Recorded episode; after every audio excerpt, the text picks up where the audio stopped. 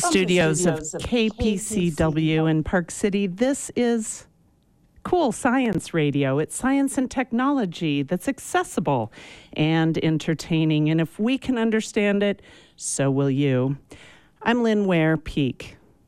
And I'm John Wells. This morning, we speak first with local Park City resident Eric Garen, who joins us to talk about his book, Poems of the Planets Solar System Science in Verse and Prose. It turns young people onto the wonders of space. And then, from embalmers to executioners, an exploration of the people who have made death their life's work with science writer Hayley Campbell. This whole death thing, Lynn, is actually a fun and interesting topic, and you won't want to miss this conversation. That's right. Well, you know, many of us can recall a time that we got turned on to space, whether a shooting star streaked across the sky or we got to see a spaceship launched, or perhaps we looked through a powerful telescope. Our next guest, local Park City resident Eric Garen, wants all children to be turned on to space and the cosmos. He has written a book for that purpose.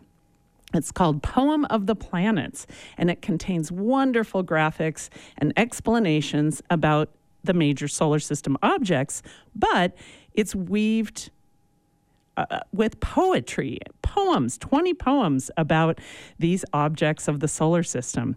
We're about to hear why poems about the cosmos will cement our curiosity and our learning. Eric Garen, welcome to Cool Science Radio. Thank you very much for having me. So, how did this idea come up for writing poems? And they're great rhyming poems that really, as I say, cements learning. How did how did you get there? Uh, it was it was uh, unplanned. Uh, I, I, when our kids were in elementary school, I uh, started writing kids' poems, mostly just humorous little poems. And uh, I put them away in a file and, and lost them. And years later, when our daughter had grown up and was about to have a baby, we were back in Brooklyn to help her out. And we, we took an Airbnb for a couple of months. And I was taking, I wanted, I needed a bunch of files to take with me to keep things going. And in the course of looking for those files, I accidentally came across these old poems. I thought, so I started looking through them, and it turns out that I had an unfinished poem about the solar system. So I took it with me, and, and while I was there, I kind of worked on that. And I got that one poem, the overview of the solar system, and I thought maybe it'd be fun to write a poem about each of the planets and then that led to the moons and the asteroids and so forth. So it just uh, it just seemed like these things might be interesting to kids, and I wasn't thinking about doing it as a book, but eventually that's what took took shape. So they're not only poems, they're wonderful graphics, photographs, some of which you got from NASA, and some of which you took yourself in your own hometown observatory, yeah. which we must hear about. Okay, well, when, when we moved here in 2001, uh, at least part time, uh, the skies were just incredibly dark, much darker than they are now, unfortunately. Yes. But um, uh, I, I, I, and I had loved looking up at, at objects when I was a kid, uh, and and uh, so we got a little six inch telescope and I would haul that out on dark nights and, and I'd set it up and it took like 45 minutes to an hour to get it all organized. And by then I was freezing and then people would come out and look through the telescope. And eventually I said, I've, I've got to build an observatory. And, and so in 2015 we added the, the observatory to the house and, and uh, it started out it was going to be a 12 inch telescope uh, and then I realized, well, the dome will fit a larger one, 14. And then I kept looking at this 20 inch diameter telescope and uh, I talked with this consultant I was using. And he said, yeah, yeah, we can fit that in there. So we did. And the next thing I know, I've got this monster telescope If you're just joining us on Cool Science Radio, we are speaking with local Park City resident Eric Garen. He has written Poems of the Planets, Solar System, Science in Verse and Prose. Eric, this book is uh, beautifully illustrated. Uh, it's it's not just for little kids; it's it's for big kids too. I know a lot about the solar system and the sun, but I've learned a lot just taking a look at your book. And uh, the one thing that that always grabs me is is how little kids react when they look up into the sky. And in your section on Mars, you talk about how the Spirit and the Opportunity rovers were named by nine year old third grade student Sofi Collis, who was an orphan in Siberia and then adopted by her American parents. And when she was in uh, Siberia, she she uh, didn't have light. She, she didn't. I'm I'm not exactly sure what the situation was, but she lived in a in a. She had a tough existence, and the thing that used to keep her going was looking up into the sky and looking at the various planets and the stars, and and I just think that's fascinating yeah. how kids react to uh, to all of this. Yep. What what are your thoughts on that?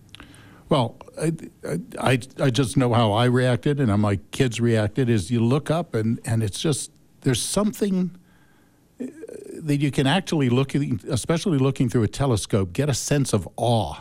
And you, you just have a feeling for the immensity of the universe as, as well as the complexity of it and the diversity of it. And, and I think that you know, you can do that with the naked eye, uh, but once you start looking in a telescope and you look at images that were produced through telescopes, it gets even more dramatic. And and and the the difference between all the objects in our our own solar system and how dramatically different they are, even though they more or less formed in in from the same ball of dust and gas, is is remarkable. And so I think that that story of of what's unique about each of these objects uh, is is really uh, captures the imagination of, of, as you say, kids of, of all ages.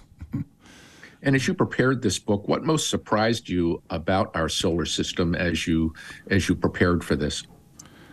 I I think it was as I would study each object, it was it was what what was unique. I mean, from from Titan, uh, a moon of Saturn that has uh, you know, methane. Uh, it, it, it rains methane, liquid methane on on Saturn, and which forms rivers of methane and lakes of methane and seas of methane. To uh, Europa, which is a moon of of Jupiter that has an outer ice shell over an ocean, a saltwater ocean and and so the outer ice shell is completely disconnected from the inner rocky core but the rocky core is is changed around by gravity uh, as it goes around Jupiter so that it it uh, heats up and and you have undersea volcanoes and hydrothermal vents where you could potentially have life under under the sea. And you go then to Mars that used to have oceans but they're all and a much thicker atmosphere and they're it, they're gone. Uh, but it's possible that there was life and that with our rovers we're going to find uh, evidence that it used to be there Eric, one of the things that's so curious about you is the fact that you are curious. You come from this background. You have an undergraduate degree in engineering and a graduate degree in, I think, computer science. Yeah. You, the the bulk of your career was you were a co-founder of Learning International, which trained IT uh, staff and managers all around the globe, two and a half million people up to this point. It was a, a career you spent about 30 years in before retiring. Yeah. At you in Park City, you helped start Bright Futures program, which uh, most everyone here knows about Bright Futures program, and it was modeled after a program that you um, that you helped run in California. So. Right where to where to start with your background? It, what most fascinates you about everything that you have done? Uh, that, that's a really difficult question to answer because it tends to be whatever I'm doing recently. exactly. right. and and and I don't know what it is. I just I I am, as you say, a very curious person, and I I I just enjoy learning uh, as as I go. And you know, when we started the business in, in of of Learning Tree International, it just um, I didn't know anything about business. I mean, I had no business acumen. It took almost a year before we realized you have to sell stuff for more than it costs you in order to stay in business. I'm not exaggerating. and, and, and this thing grew. And, and, and so you learn along the way about people management and, and uh, about marketing and things like that. And, and then I got very interested in trying to help. Uh, uh, people who, who had lower incomes you know, basically dig themselves out of poverty by helping uh, young people who have the the uh, capability and determination get to and through college. In in this country, the statistic is that only 11% of low income first generation to college students who start college get a bachelor's degree within six years. Only 11%. So the program we started in LA called Bright Prospect and then brought here as Bright Futures is graduating close to 90%.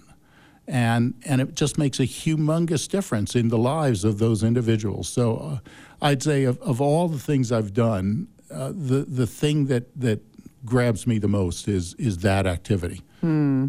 That's so nice to hear. It's a wonderful program. And it makes me think that overall, your goal is trying to really create learning opportunity opportunities for young people, but also to get them excited about learning. Yeah. And that's where I think this this book, which is so unique, having poems to talk about the cosmos, is a way of looking, I think they call it across the curriculum. So you're looking yeah. at different areas of study yeah. to teach, maybe have the goal of teaching one thing. Right. Can you talk a little bit about this teaching across the curriculum? Well, I, I, I have always been concerned that, that science, uh, once you get past about the eighth grade, is taught in silos. You're learning biology, you're learning chemistry, you're learning physics. And yet, all of these are tremendously interrelated, and all of them relate to the study of our solar system. And so, when I was writing these poems, I, I really tried to interweave basic concepts and to explain basic concepts in physics, chemistry, biology, oceanography, geology, as well as some through in some history, mythology, uh, and geography. So all of those are interwoven because knowledge is it is interwoven, and, and, to think about each subject as its own subject makes no sense in my in, in my view. Just a heads up for Cool Science Radio listeners: next Tuesday, November eighth, there will be a coast to coast across the country total lunar eclipse. It'll be visible to all of us. And if you are in Park City, in that area, in Mountain Time Zone, the uh, totality begins at 3:17 a.m. If you're here on the East Coast, it begins at 5:17 a.m. Eric, will you be watching the lunar eclipse? Uh, possibly. I've watched a lot of lunar eclipses, and and so this one uh, being at, at 3:17 a.m. is I'm less likely to get up for it. Uh, also on the good side, we're getting a lot of snow, and I think we may be getting it uh, uh, next Tuesday as well. But uh, uh, I, there's a good chance that I'll at least peek out the window and have a look at it. It's it's a, a total lunar eclipse is very cool, but what's even cooler is a solar eclipse, and we definitely flew up to uh, Wyoming to look at that one back in 2017, and it was the first total solar eclipse I've ever experienced and uh, I will be looking at the next one in 2024 when it comes across Mexico and, and the United States. And I would encourage everybody to do that once in their life. Yeah, so start thinking about that now. And the next lunar eclipse will not be until 2025. So Solar. I'm going to get up and check it out and see what's going on. Uh, yeah. uh, no, the uh, the next so, lunar eclipse will be 2025. Um, oh, uh, a year after the solar eclipse. Oh. Uh, Eric, what's your favorite planet? Earth. We live here.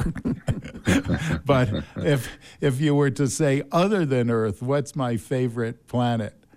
I would have to say. Um, Mars because it's so tantalizingly close, relatively close to us, and has the possibility of supporting uh, a, a, human uh, human life in inside domes uh, or some other structure, uh, and and and it, that to me is just fascinating. Yeah. Well, speaking of Mars, um, let me just read a couple of of stanzas or whatever you call them of this poem. The Romans had a god named Mars. He was their god of war. At planet 4 they named for at planet 4 they named for him. Here next we will explore. This reddish neighbor mimics Earth. It has a dusky skin and polar caps and mountain peaks and air that's very thin. And it goes on like this, but I wanted to give our listeners a little glimpse into these poems. They're wonderful poems. And you have a favorite poem in this book, or one that you were perhaps going to going Yeah. to read for us. Would you be interested? I certainly would. Uh, the, the, uh, the one that captivates me is the, the one about, it's short, about the oceans of Europa. Another moon of Jupiter, like Io, it is not. Europa is a frozen world. Ice covers every spot. Like Io, poor Europa's core is warmed to such degree it melts the ice adjoining it, which forms a hidden sea. Below Europa's ice fields lies an ocean without foam. With Europa's central heating, life could make this place a home. Life here could get its energy not from the sun's dim light, but hydrothermal vents that spew into the ocean night. This life might be like giant worms or mushy jelly rings or creatures with bright lights and fangs that eat the other things. We do not know what might exist below Europa's icing, but with a probe, we might find out, and that could be surprising. I love it. and uh, the, Oh, the- that's great. The the That the, is- the the thing about giant worms and jelly rings and fish that have those are all in our deep ocean around hydrothermal vents that are two miles below the surface where that life does not get its energy from the sun as everything on the surface does or on the top of the ocean does, but uh, gets its its life it, its energy from chemicals that are spewing out of these hydrothermal vents that are digested by bacteria, and then those bacteria are eaten by other creatures, and eventually you end up with these eight foot long, six inch diameter worms that make their own tubes to, as for shelter. And, and it's, it's just remarkable that, that life exists in that kind of an alien environment. And that's a very, very similar environment definitely exists under the ice in the oceans of Europa. So mm-hmm. that's a, if, if you look at the entire universe and say, where is life probable? That's probably high on the list. Yeah, and also high on the list is Enceladus, where we sent a probe Yep. down to sniff the geysers, and we're kind of thinking the same thing. So Yep. it's it's pretty exciting, Eric. It is. It hmm. is, and and so the, the and, and and these probes that are going out now, it's it's it's so much cheaper than manned exploration, uh, and and the the cost of sending these is keeps coming down and coming down, and and we're able to send more and more, and and now it's not just the U.S. and Russia, but you know dozens of countries are are sending up probes that that are exploring the the solar system, and, and we're learning more and more every day. Yeah. Did you get caught up in this whole Pluto thing? Is it a planet? Is it not a planet? It was it was tough for me to get past that, but uh, I'm doing okay now. Yeah, it it is it is was a shock, and and the the fellow that that created that that storm, Mike Brown, is at Caltech, and I know him well, and uh, Ah. he discovered what originally was hailed as the tenth planet, uh, a larger, slightly larger than body than Pluto in that same neighborhood, which is called the Kuiper Belt, and Yes. and then they started discovering more, and that caused astronomers to say, wait a minute, if we're not careful, how do we tell what's the difference between a planet and an asteroid? And, and they came up with three rules, which are the focus of, of that poem about that.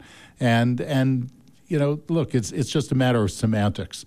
And, and there are people that want to argue that Pluto is a planet, and, and they're but uh, I think the definition is pretty clearly uh, defined at this point. Well, Pluto got two out of the three, right? That's right. it's a two thirds planet. Yeah.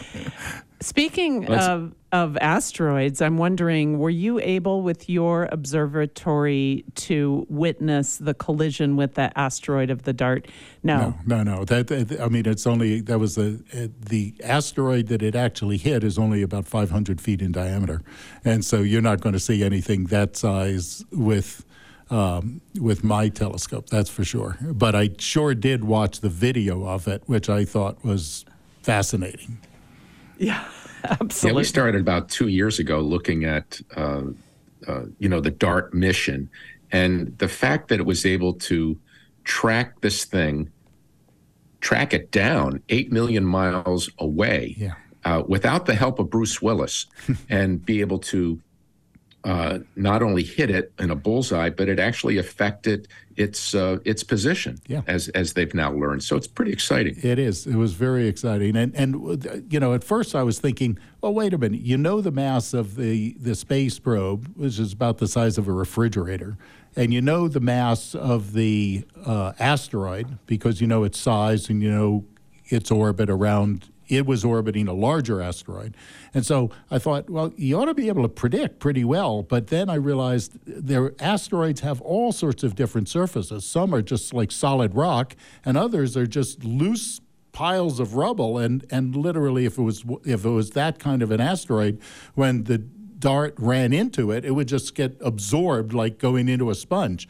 And so that that was one of the key reasons to do it uh, uh, at this object was to really get a feeling of how much uh, the uh, the collision was going to actually the how much of that energy would would be transformed into changing the motion of, of the asteroid.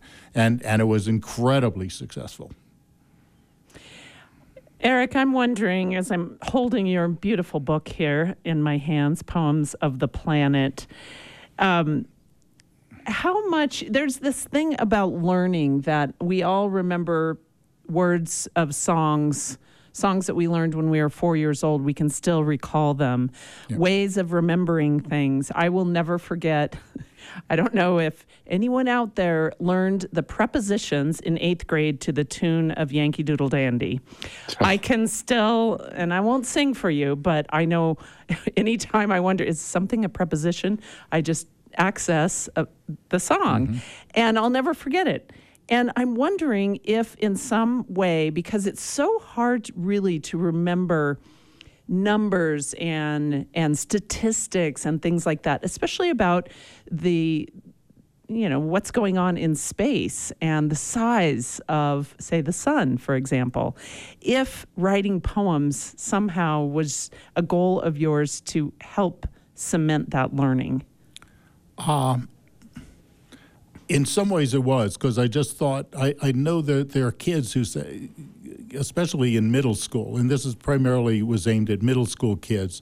There's a lot of research shows that that elementary school kids are universally curious and want to know about science, mm-hmm. but when they get to middle school, especially girls, and I can't tell you why, but that is when the interest in science tends to wane.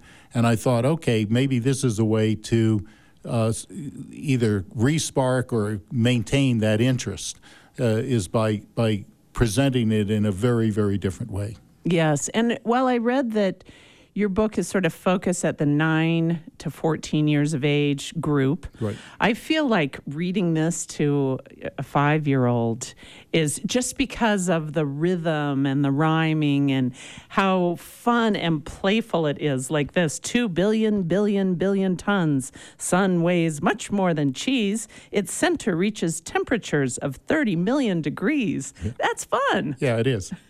and and and I I have read these to to young kids, you know, our and and our grandkids and their cousins and friends and and they do respond well at, at the age of six. So you're right. Lynn, can you read one one of those poems in French? I don't think it would rhyme. And no, I couldn't do that anyway. Okay, all right, just checking. Just checking. Yeah. Yes. What's your next project, Eric? Well, I've got I uh, six years ago, at the age of 69, I decided I, I if I was ever going to fly, I'd always wanted to fly, I, and I, I took up flying. So I became a pilot at the age of 69, and and then kept learning and, and became a multi-engine pilot, and I got a pilot uh, certificate to fly a jet. And now I realize, wait a minute, I've I've I've missed a, a crucial step. I uh, there's a the old style planes with tail wheels are much more difficult to to fly, especially the landing part of it, and and and you really learn better stick and rudder. Uh, uh, skills. So I'm I'm I'm going back and, and doing that. That that's my next that that's my current next project is learning to fly tail draggers. That's so great. I think you're the the youngest 75 year old person I've ever seen, Eric. There must be something really, really good and therapeutic about the way you live your life. Uh, it's I, a constant I, curiosity. I suspect it is. it's also there's a there's a brand of denim that I think actually explains it. It's Lucky Jeans. Ah, there you go. Well, the book is Poems of the Planets Solar System Science in Verse and Prose. We are so excited that you could join us today on Cool Science Radio. And I, I have to ask do all your neighbors come around and want to look through that telescope? Yep. Absolutely. well, technically, I'm your neighbor because I, I'll I don't I'll be happy live. to have you. Okay. uh, for sure, John and I would love to come and peer through that telescope. Let's do that. Okay. Thanks for joining us.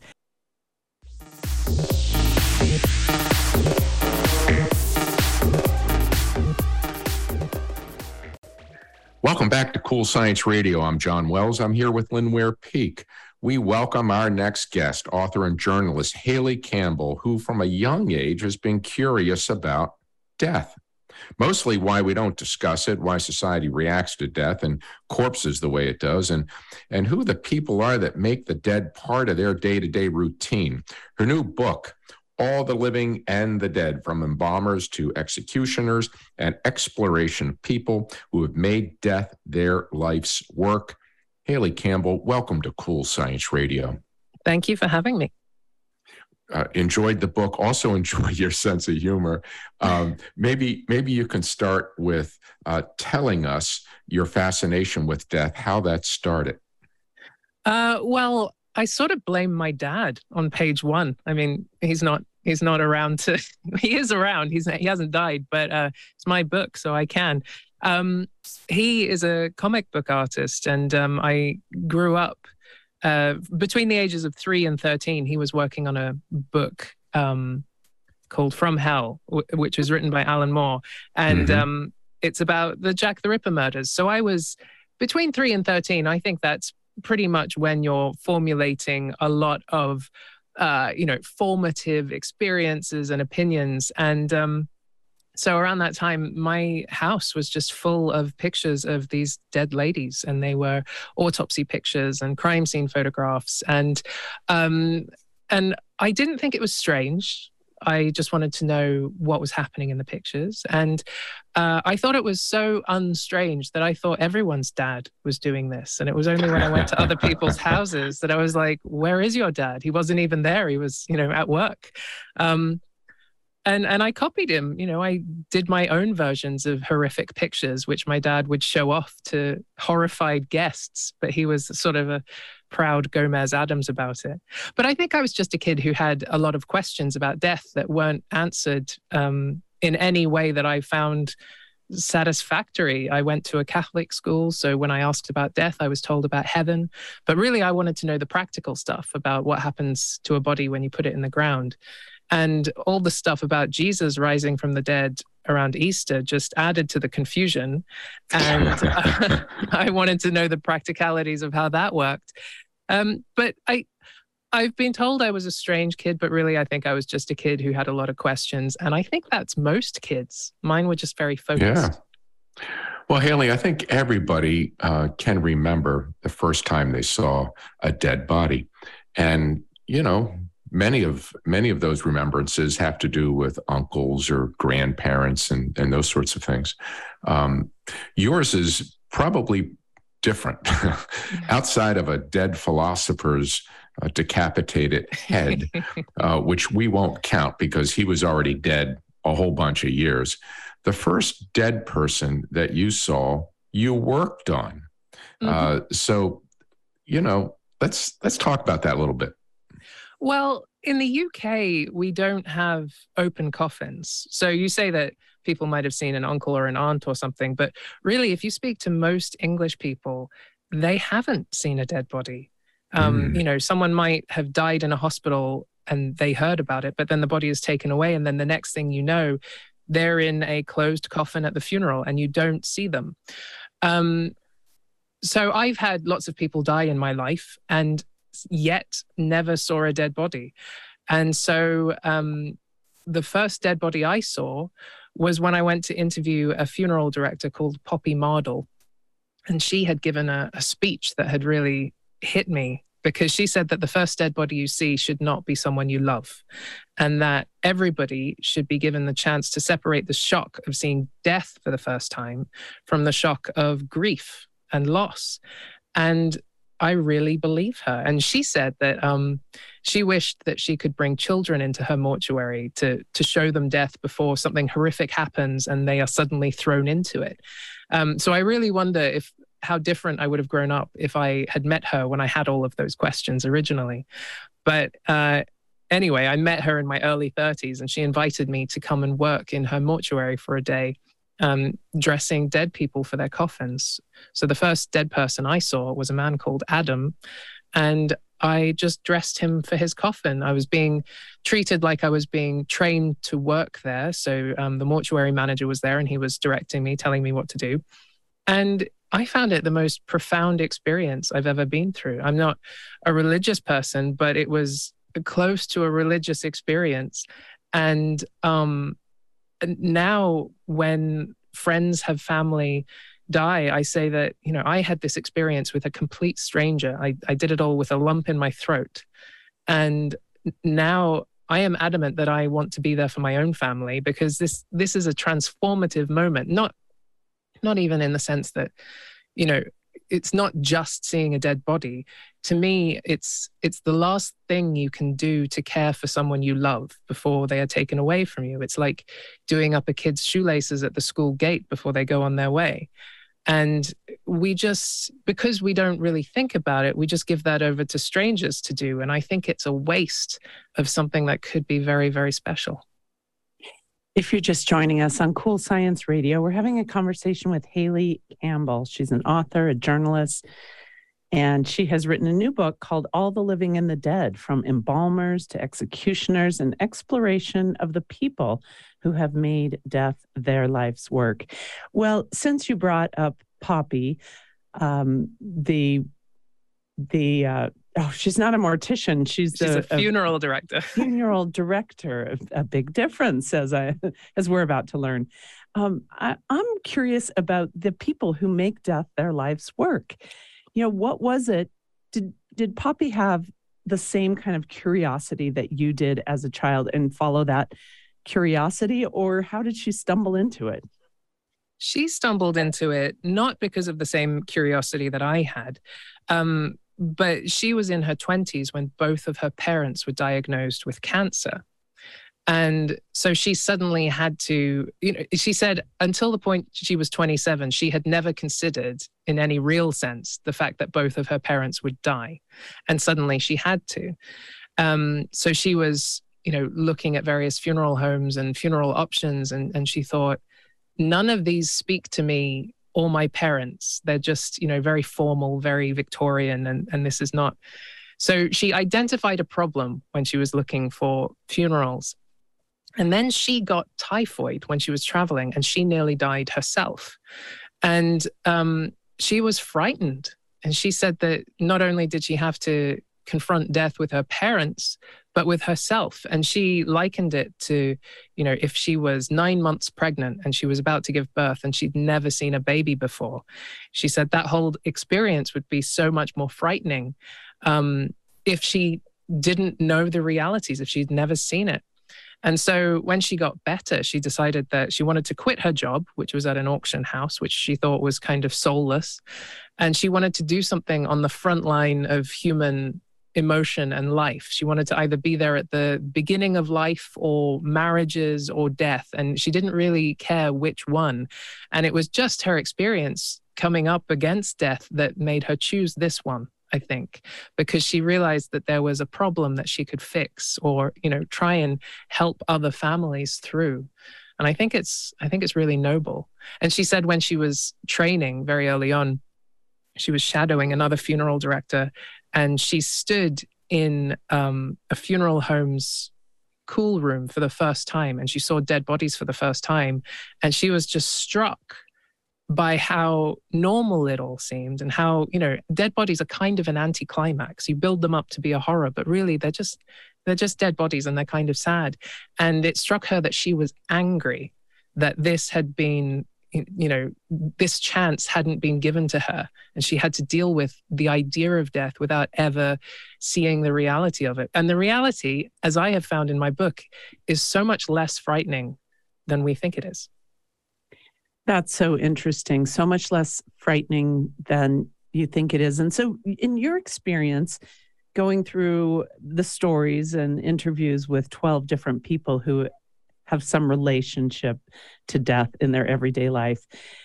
How has it how has it changed your whole perception of death? Because to begin with, even as a young girl, you were not scared by the macabre, you know, drawings of of horrific death and, and destruction, and whereas your friends were. And I'm I'm just wondering if it, you know, how it has changed or shaped your view of death. Well, I've never been afraid of death, and I'm still not afraid of death. Um, I'm not afraid of being dead. I don't fancy the idea of dying. Dying, I think, is frightening. Dying slowly or painfully is a horrible thing that I don't. I don't think you can sugarcoat that one. But I'm not afraid of death. And speaking to all of these people, I think the the overwhelming sense that I've come away from it is I, I'm now more conscious of time and the fact that we all get a lifetime, but no one says how long that's going to be. Because in the process of this book, I've seen tiny babies who got two minutes, and I've seen the body of a, an old lady who was 105 years old. And so a lifetime is just this, you know, you don't know how long it's going to be. So I'm I'm now a lot more conscious of time, and I have zero patience for arguing with people on the internet. that's about. It. I have a friend who uses the acronym QTR, quality time remaining. We don't know how much time we have left, but he's cognizant of it. Every morning when he wakes up and he continues to remind himself that he needs to do things that enrich him and that help other people and those sorts of things. And and I think it's an interesting acronym. It's it's uh, it certainly works for him. Uh, back to the funeral director, a couple of things. One is they're unregulated in the UK, and and maybe we regulate everything in the United States, but you know I could see if it wasn't regulated, you know, the guy down the street that that you know just got laid off, so ah, I'll be a funeral director. So, so you have to be careful of that. But but there's no regulation. Anybody can be a funeral director. Yeah, and because of that, you get sort of hippie ladies with flowers in their hair calling themselves funeral directors. But you you mm-hmm. get the mm-hmm. very serious funeral directors. Now it's becoming more regulated in how much stuff costs, which I think is good because right. the rising costs of everything. And you know, Jessica Mitford wrote an amazing book called The American Way of Death, which was all about the the money in the death industry. Oh boy. Um, which is, you know, it's a frightening thing. Death is incredibly, incredibly expensive. Yeah, unregulated. But um, because they are unregulated, um, that's why I was able to go backstage, as it as it were. Um, uh, I, there are parts of this book that I couldn't have done in America just because, uh, you know, they don't really invite journalists backstage to see things like that. And they don't hear either. I had to go through so many levels of character reference and begging because they are wary of journalists and tabloids, and the media in the UK is a frightening thing.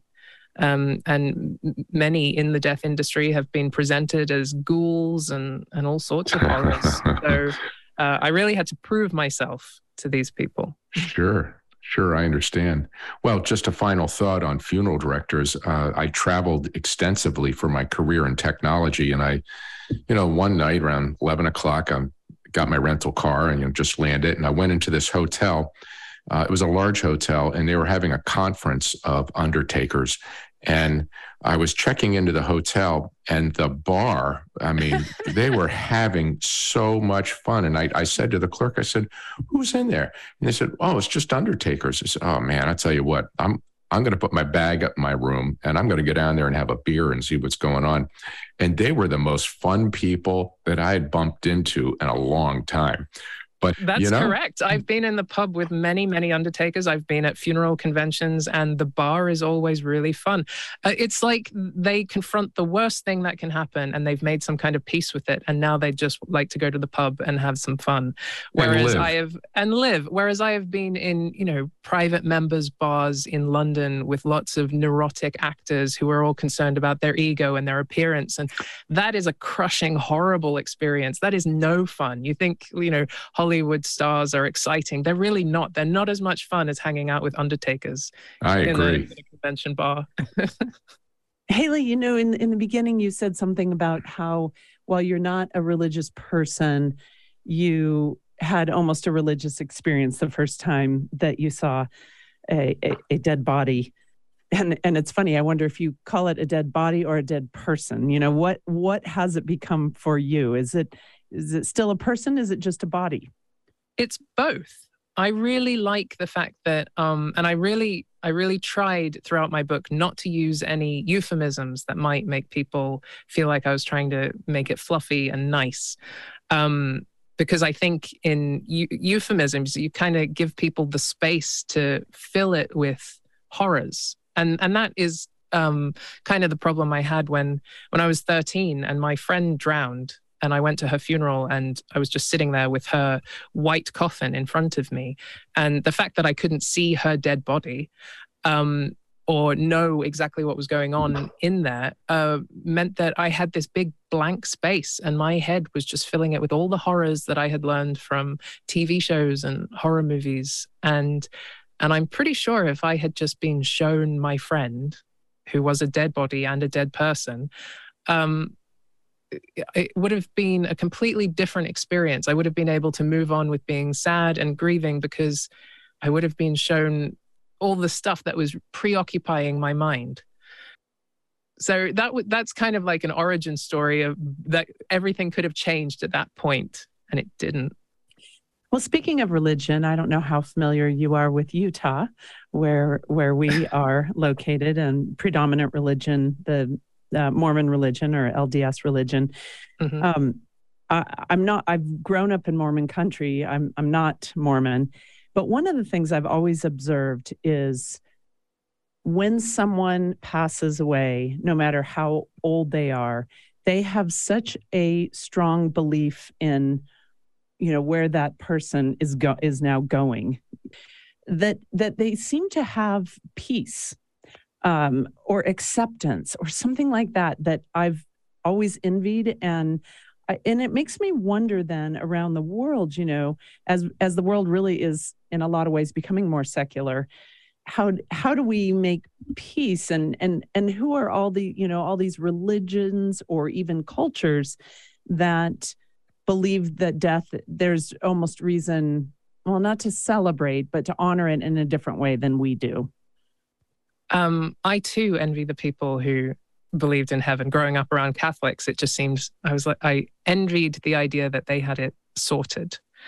There are lots and lots of religions around the world and lots and lots of death festivals and and different things that people do with dead bodies. And you know, there's even a, a culture, a, a village in Indonesia that keep the bodies in the house until they can afford a funeral and a burial, and then they dress the bodies up and they bury them. And then a year later, they take them out and they dress them again in new clothes and they light their cigarettes and they give them toys and presents and things.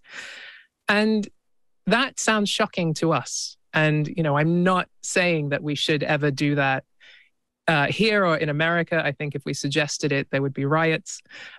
But something I really want people to consider in, in my book is that we're always told in in general society how to grieve and how to think. And um, I just wanted to present ideas and and the truth and give you a chance to figure it out on your own because I think death is so subjective that I, I personally couldn't take a religious book off the shelf and go, that's what I believe now. But um, I think grief is personal. And I'm seeing that a lot. You know, the Queen of England died yesterday, and um, we're seeing all of this prescribed, it's this public grief. And um, people are reacting to it in all different ways.